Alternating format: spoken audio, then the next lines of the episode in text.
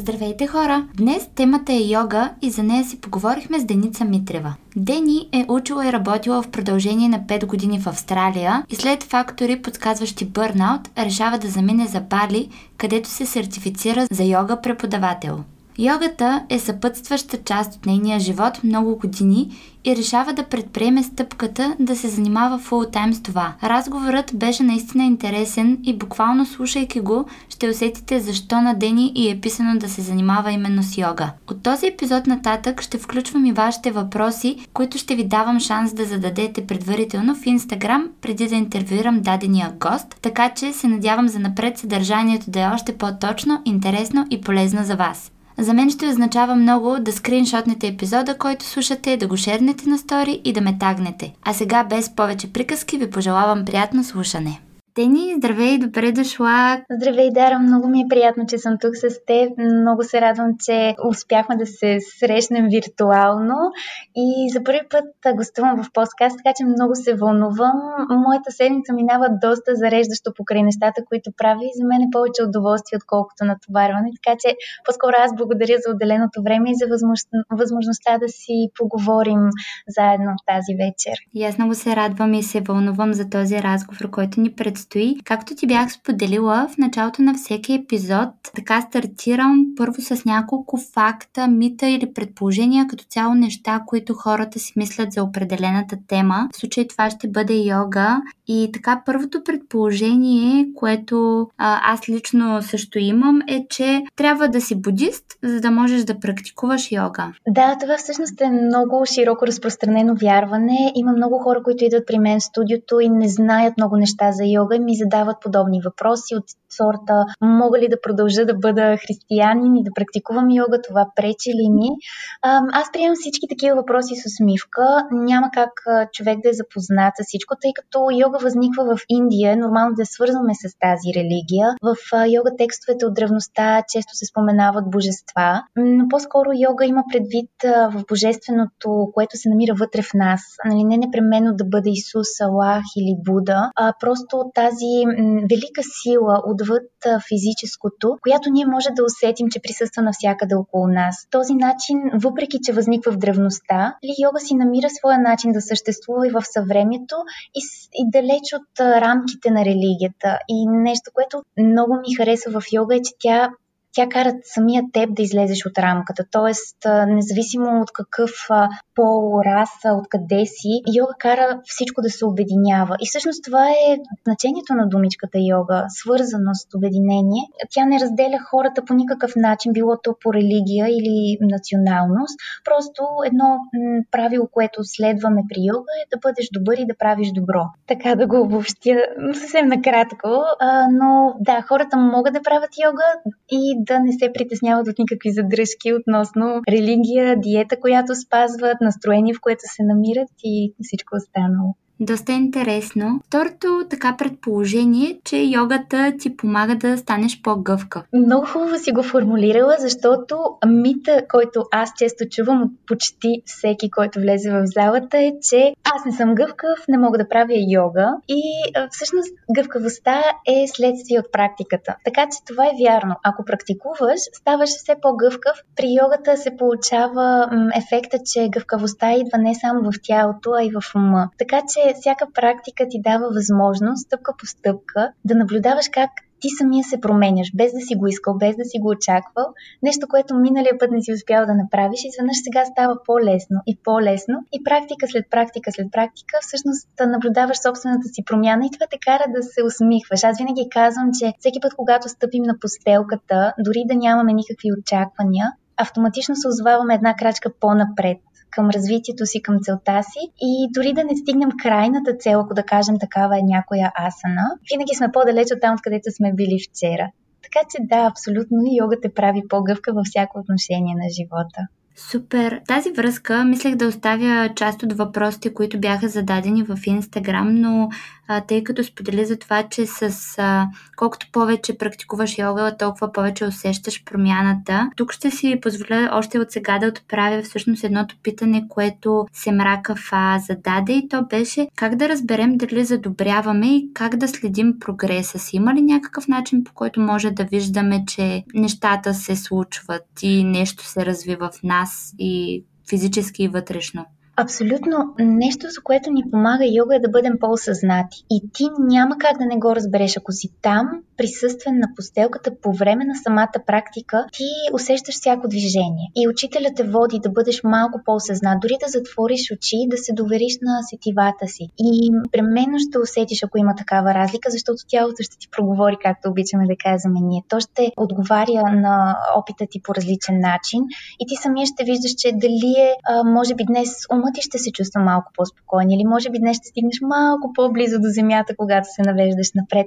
Но твоето тяло резонира с това нещо. Няма как да не го забележиш, ако си там. И ако знаеш как си се чувствал вчера и как се чувстваш днес, този порив или това разбиране за тялото ти а, нараства и така можеш много лесно да следиш откъде си тръгнал и докъде стигаш и как, как вървиш всеки ден, как се променяш. Не само физически. Mm-hmm, да, Наистина, тук и аз бих се съгласила за това, че е много важно човек да е осъзнат и да осъзнава много ясно точно в този момент, нали, какво изпитва, как се чувства, за какво мисли, дали се фокусира върху това, което наистина е важно или по-скоро мислите му блуждаят. Вярвам наистина, може би, че йогата помага за това да станеш малко по-осъзнат и да се наслаждаваш на текущия момент и да осъзнаваш това, което в момента се случва. Да, да, теб. абсолютно е така и това е красотата и защото освен, дори когато излезеш от залата, излизаш от постелката, когато ходиш в природата, се наслаждаваш на всичко около теб, когато си с някой, споделяш времето си абсолютно с него, когато готвиш, дори си 100% там, не мислиш за работните имейли, мислиш за това как режеш продуктите. Това много помага. Всичко, което правим в залата или в природата, зависи къде практикуваме, помага за всичко, което е отвън. Последното предположение, мит, факт, може би, е, че йогата е един вид медитация. Имат ли общо като цяло тези две неща? Абсолютно. Те те са много свързани. Аз не би ги разглеждала по-отделно, защото самата йога практика може да се разглежда като медитация. И за разлика от общоприетото схващане, че да медитираш означава да седнеш в тъмно пространство, да кръстосваш крака, да пееш мантра ом, медитацията е просто концентрация на ума. Да освободиш мислите, да ги осъзнаеш, да ги припознаеш, но просто да се отдадеш на момента. И това може да се случи, когато се разхождаш планината, може да се случи докато говориш с приятел и внимаваш в разговора, докато четеш книга и внимаваш в сюжета. Всичко, което правиш, да си 100% там. Така че йога като практика, когато наблюдаваме дъха си, движенията, по същия начин може да се смята за вид медитация. Но те са неразривно свързани. Определено всичко е едно. Тъй като заговорихме, че трябва да си на 100% в този момент, означава ли, че това примерно е тайната за един начинаещ човек, който иска да се занимава с медитация? Дали е тайната да си присъствен? Да.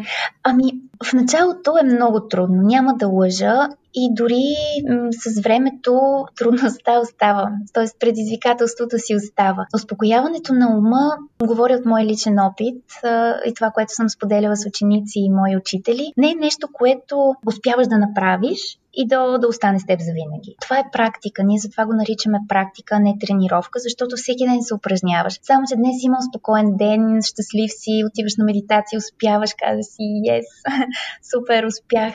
След това на другия ден имаш много динамичен ден, проблеми в работата или се караш с близък, а, отново опитваш медитация и не ти се получава. Тоест всеки ден е толкова различен и въпросът е наистина да, да наблюдаваме кое ни вади извън контрол, кое ни помага да се фокусираме, да се концентрираме и как това ни се отразява, как се отразява външната среда на нашите състояния. И колкото по-присъствени сме, да, с времето улавиме тези сигнали, но всеки един ден ще бъде различен. Тоест, не несъмнено с времето ще става по-лесно, но а, като начало за начинаещите може да използваме, да кажем, концентрация върху дишането дори мислено да си отброяваме вдишвам, издишвам или пък да броим на ум.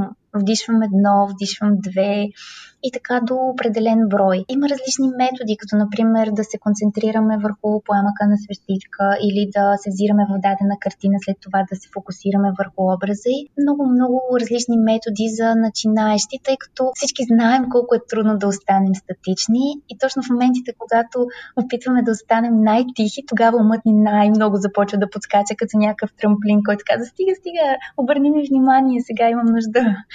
така че това е предизвикателство, определено всеки ден. Ами, сега всъщност ще се радвам така да разкажеш за себе си, да се представиш с няколко изречения, откъде си, къде си в момента. Най-простичко, аз съм Дени. Цялото ми име е Деница, но близките ме наричат Дени. От София съм родом, в момента живея в Пловдив, град, в който се преместих след като се завърнах от Австралия, където пък е мястото, което беше мой дом за предишните 5 години. Как реши да се занимаваш фул тайм с йога? Това ти беше страст от дълги години, чакаше да дойде подходящия момент или откъде като цяло се появи тази страст? Аз мисля, че йога йога ме избра, йога ме придърпа към себе си, защото тя беше част от живота ми през последните вече 8 години. Тогава работех по-динамична работа в офис среда, знаеш нормалното работно време, доста често излизаш извън него, много задачи, много динамика и стрес. И тогава това беше периода, в който живеех в чужбина и работех на всъщност на още едно място. Тоест имах две работи и един колеж. и ежедневието ми беше доста запълнено, а йога беше като средството, с което си помагах да, да се култивирам, така да се каже, да помогна на себе си и на тялото си да се справи с динамиката, така че хем да съм отпусната, хем да съм заредена, хем да имам тази енергия да, да изживявам тези дни. Много често, тъй като съм много емоционална, различни ситуации в работата са ми причинявали малко повече притеснения, усилени паника, атаки, въпросното прегаряне, така, което успях, кажи речи, да спра, когато разпознах симптомите. Но йога беше така като един много, много добър мой приятел и с течение на времето все повече се обръщах към нея като място, на което се чувствах защитена. Все повече разлиствах книги, свързани с йога, посещавах семинари, различни учители и мястото, на което живеех, ми позволяваше да срещам учители от цял свят, които споделяха своя опит и така все по-дълбоко,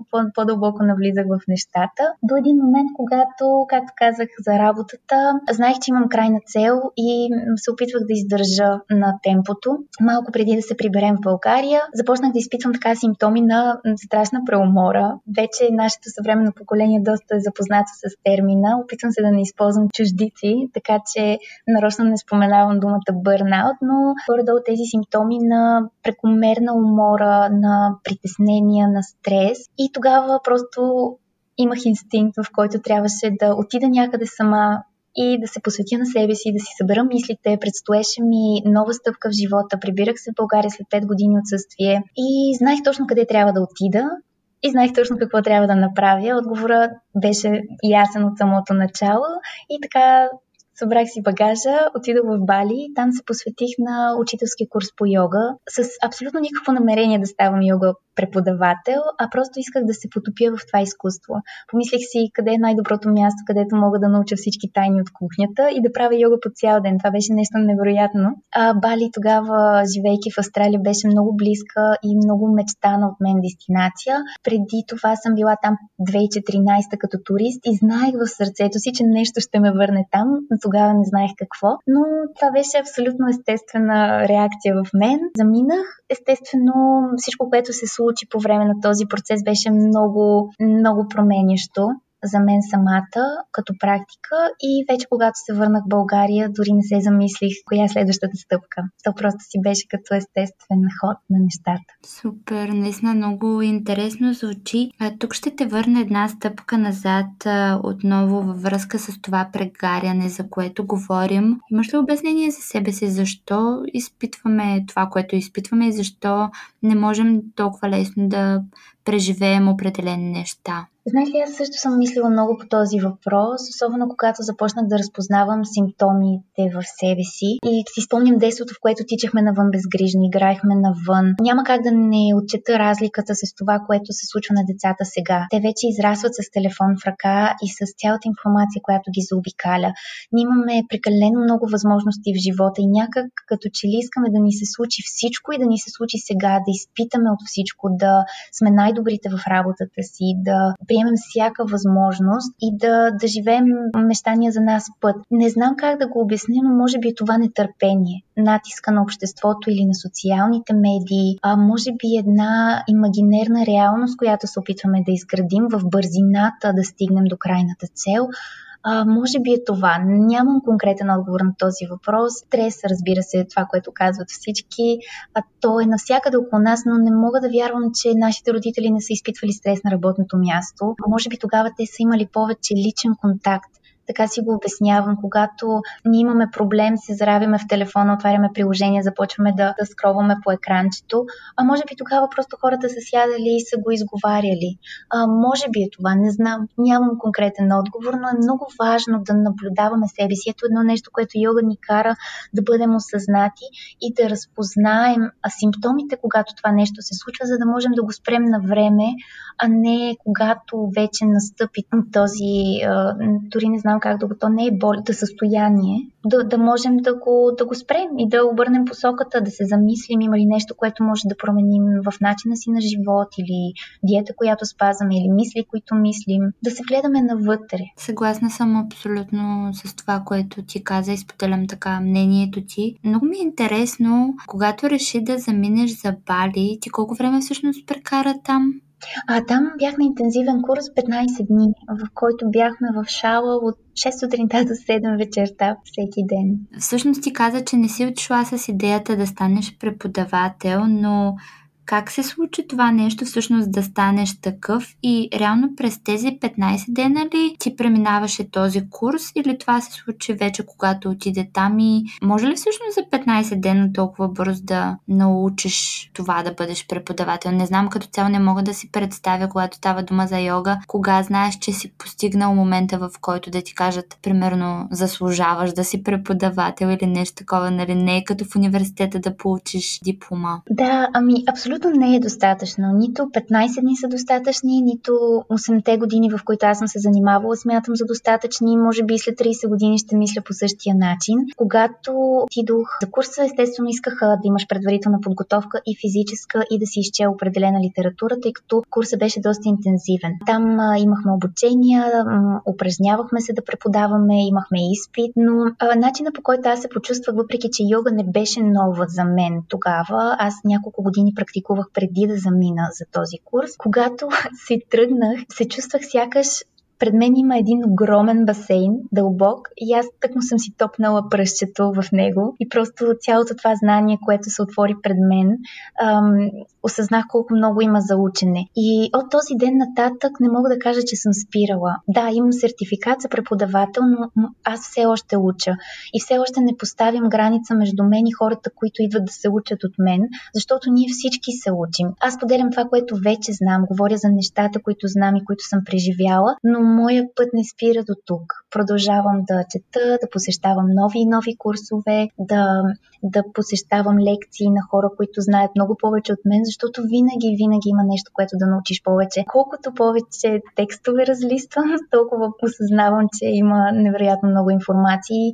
Дори след 30 години, може би, няма да съм научила всичко. Мисля, че това си въжи за абсолютно всяка сфера и по някакъв начин дейност. И мисля, че израза беше колкото повече научавам, толкова повече разбирам колко много неща не знам. Нещо от този ред а, на мисли, така че наистина е важно човек да осъзнае това, че никога няма да е научил абсолютно всичко и винаги има какво още да, да разбере, но пък това е именно хубавото на живота, че винаги е интересен, защото винаги има какво ново да се добави към него. Да, абсолютно е така и това е красотата на не само на йога, както каза и на всяка професия. Много ми беше притеснено в началото да сложа учител до името си. Някак за мен това е толкова висша титла, а за това все още се води инструктор. Аз сама за себе си като че ли не съм се повишила в тази степен, защото в а, моето съзнание аз съм още ученик.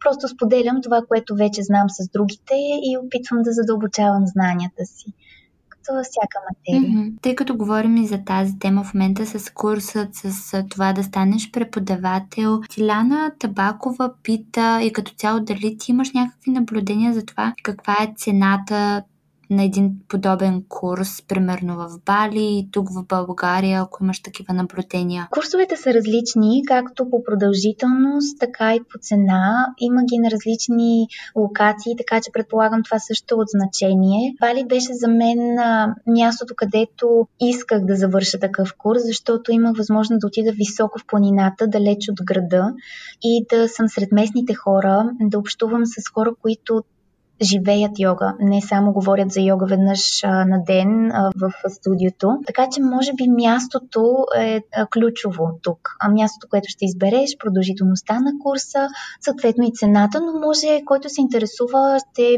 може да ми прати лично съобщение и аз ще ви дам повече информация за този курс, който аз съм изкарала. Да, ние ще сложим и а, така твоите контакти в дескрипшена на епизода. Тук използвах чуждица, но съжалявам просто моята работа работа, а така като цяло изисква да се използват чуждици. Това ми е малко като професионално изкривяване. Абсолютно те разбирам и аз се опитвам, особено като човек върнал се от чужбина, винаги се опитвам да използвам максимално българските думи и наистина се стремя да запазя красотата на езика, но няма как. Понякога просто сме обградени от всичко, което а, изисква така да, да, да сме по-лесно разбираеми, така да се каже. Много ми е интересно защо избра, а, нали, първо, че си отшла в Австралия, после в Бали. Защо избра да се върнеш обратно в България? Там живота не беше ли по-уреден, както се казва? Живота там беше прекрасен и всеки ми задава този въпрос. Няма да те лъжа, откакто сме се прибрали, всеки ме пита как от Австралия си се прибрала,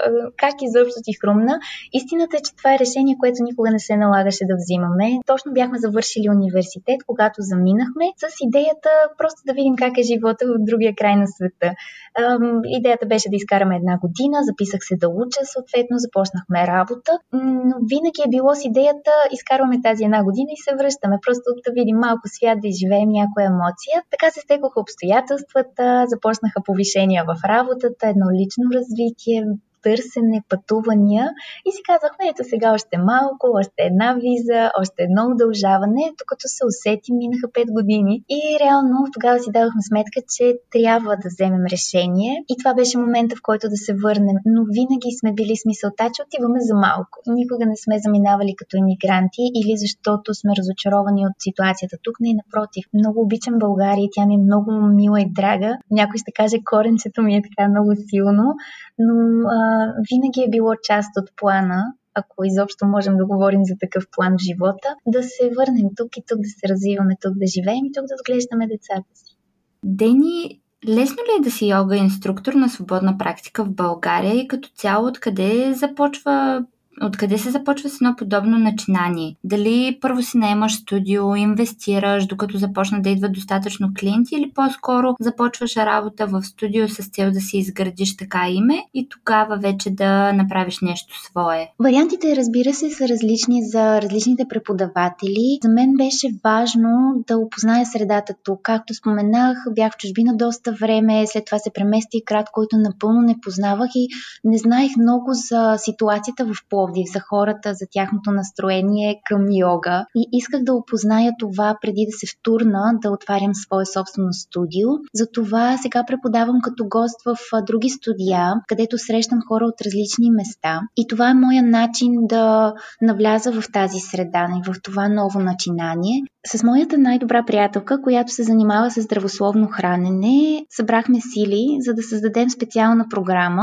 съчетавайки йога и храна, като отиваме на различни места в природата. България има красиви места и винаги избираме нови кътчета, до които да се докоснем, където хората да могат да дойдат в рамките на няколко дни, да си починат и разискваме различни теми по йога, създаваме различни практики. Там имаме време да не бързаме, когато изтече часа в студиото, да кажем, в града времето ни е оскъдно, а там сме просто в едно безвремие, в което може да се отдадем изцяло на тези процеси, да сме сред природата и така да промотираме един начин на живот, който можеш да комбинираш динамиката на работното ежедневие и просто да създаваш хармония в почивните дни, да си напомняш колко е важно да отделяш време за себе си, грижата за себе си. Чудесно, това звучи наистина много, много приятно и дори аз самата бих посетила едно такова място, една подобна програма. В тази връзка, тъй като получихме въпрос, който по някакъв начин предполагаме е свързан именно с това от Сипа Сандра, която пита какво мислиш за Випасана ретрит. Надявам се да го произнасям правилно в България и дали си заслужава или е нужно човек да отиде до Индия. Мястото в случая не е от значение. Випасана е вид медитация, отделяне от външните шумове обръщане навътре. Така че когато избереш място, което за теб е подходящо, където може да си далеч от, да кажем, технологиите, шума, дори близките за момент, да уединиш себе си, да притихнеш, може да се случи на всяко едно място. Особено България има толкова енергийно заредени места и всяко място в природата, всяко място дори в къщи, когато останеш тишина, е напълно подходящо, стига да си готов за такава практика. Випасана е малко по-задълбочена медитация. За някой може да се стори по-трудна, защото се изпълнява в тишина, т.е. спираш да говориш. Обикновено тези ретрити се случват за 10 дни, но може винаги да опитаме, като започнем с една тиха сутрин, да кажем, или един ден, или три дни някъде в природата сами и просто да видим за нас как се отразява. Но да, когато сме готови за такъв вид а, ретрит, това означава, че ние търсим нещо, което означава, че сме готови да го открием.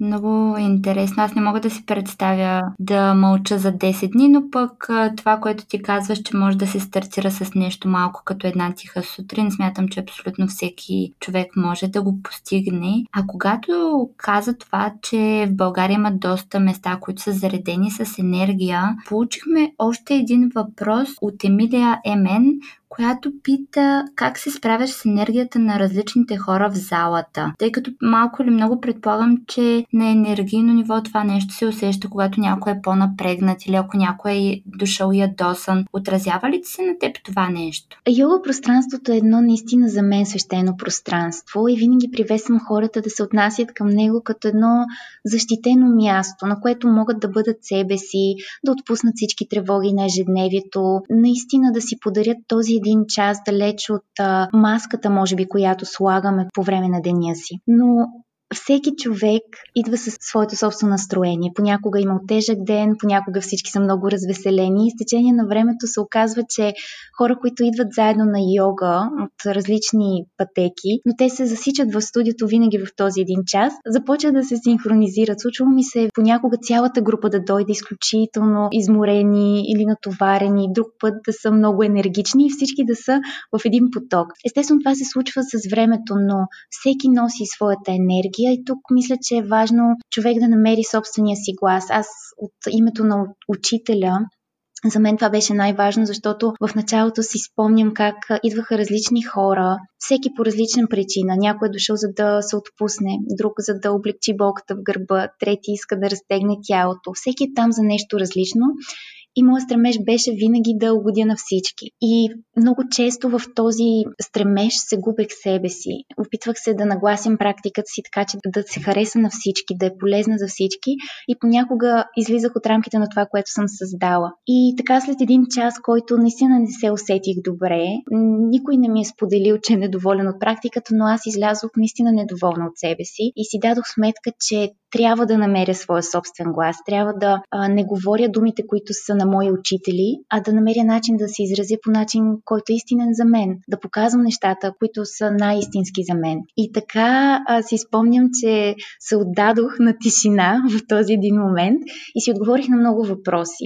И започнах, той е като вид репетиция. Опитвах, опитвах, опитвах различни неща, докато не намерих своя собствен глас.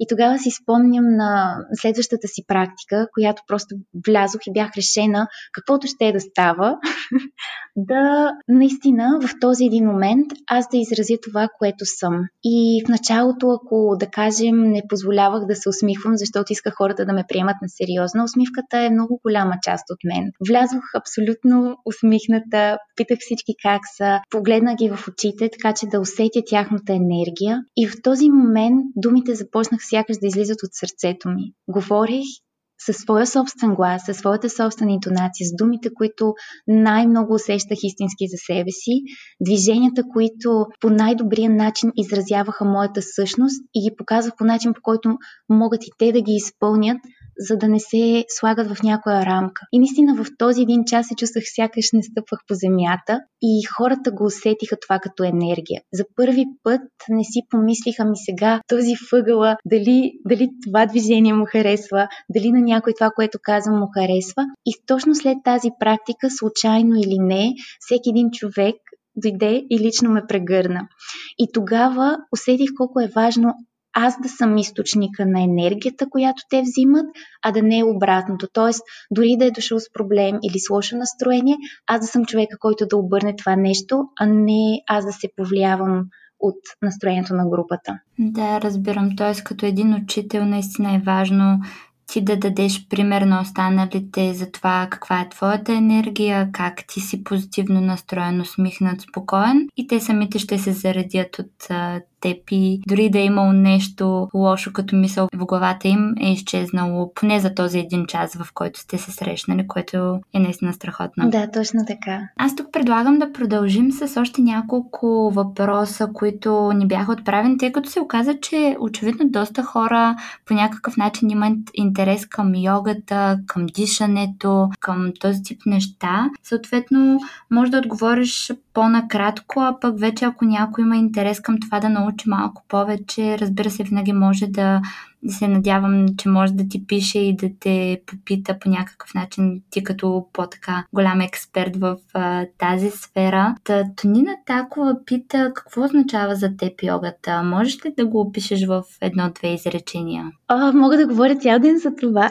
какво означава йога за мен? да, съвсем накратко. А, мисля, че йога много променя начина по който виждаш света. И тя за мен беше такава. Тя просто променяйки начина ти на мислене, тя променя целия свят. Един от най-ценните уроци, който научих е, че няма как да променяме хората около нас, техните реакции, техните думи, но това върху което можем да имаме контрол е нашата реакция на всичко, което се случва. И създавайки едно такова усещане за света, го прави някак по-цветен, по-спокоен, по-красив и наистина изпълнен с любов. А любовта за мен е най-движещата сила и неизменна част от живота ми, така че йога, мога да кажа с една дума, е любов. Много хубаво казано. Друг интересен въпрос, който на мен така ми стана доста любопитен е има ли фейк йога мастери? Буквално е отправен въпроса от а, Габриела. Има ли хора, които по някакъв начин, как да кажа, се представят представят а, за преподаватели, опитват се да нагаждат някакъв вид енергия, практика, която не, не знам, не е редно да правят или биха се отразили лошо на хората, които са дошли на подобна практика. Не знам как дори да го обясня по-подробно този въпрос, тъй като не мога да си го представя, но срещат ли се подобен тип хора? А, разбирам те, че не знаеш как да зададеш въпроса, защото аз също не мога да си представя, че някой адекватно а, би стъпил в ролята на учител, за да навреди на някой друг. Не, не вярвам, че някой е с лошо намерение. Йогата привлича към себе си хора с добри сърца или поне от собствен опит хората, които до сега съм срещала, които се занимават с йога и много чисто намерение. Йога учителя е лишен от всякакво качество на критика към останалите. В мига, в който ти заставаш на постелката пред другите, това престава да бъде час за теб. Той започва да бъде част за хората и ти даваш всичко от себе си да си тръгне този човек максимално отпуснат, максимално зареден. Може би незнанието, ако един йога учител не знае подхода към учениците, до някъде не познава анатомията, защото все пак работейки с движението си, трябва да познаваме физиологията, биомеханиката, нали, анатомията на човешкото тяло, за да знаеш първо за себе си как дадено нещо се отразява и след това да го предадеш на другите, защото противно на очакванията, че да, йога, ние отиваме на йога постелката, за да си оправим някой проблем, но йога може и да ни нарани, ако не я изпълняваме правилно. И може би в незнанието си, пак казвам, не вярвам, че има някой, който да го направи умишлено, може да, да предаде някаква информация по грешен начин. Тъй като имаше и тук допълнение как да разпознаем един такъв човек, аз предполагам, че ако е от гледна точка просто на незнание, човек просто трябва да опита няколко различни йога инструктора, за да види с кого ще се чувства най-добре, с кого няма да се чувства така все едно напряга тялото си, а не да го отпуска. Така че... Да, сега се сещам да. за една ситуация. Може би това е един пример, който ще дам. Спомням си, че присъствах на един йога клас. Още бях така практикуваща без знанията си за учител.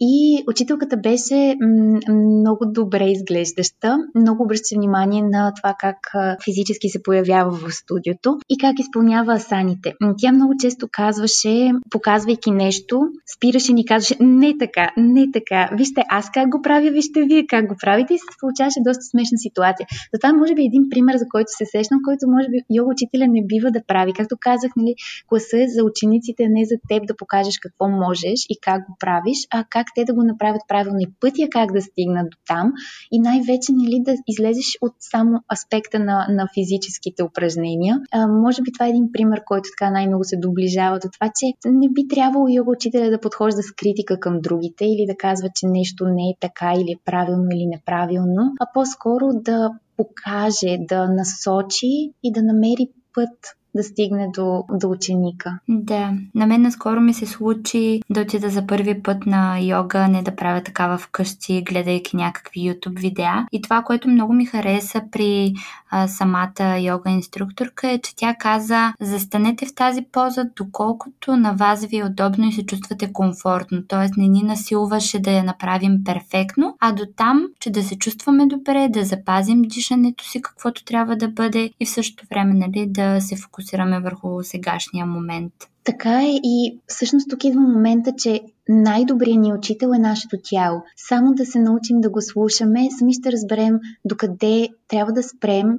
Днес, може утре да направим повече, но с търпение, с разбиране към собственото си тяло и с уважение най-вече, защото това значи да уважим сигналите му.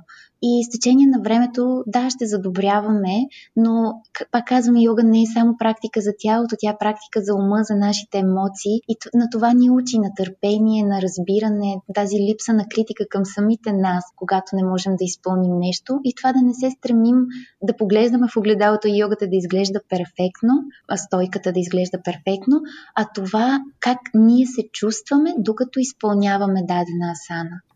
Стайлиш Билд пита как да се научим да дишаме правилно. И всъщност какво означава човек да диша правилно? Да си поема максимално много дълбоко въздух или имаш ли, тъй като каза, че един учител трябва да познава анатомията, тялото и този тип неща, запозната ли си с това как е добре един човек всъщност да диша?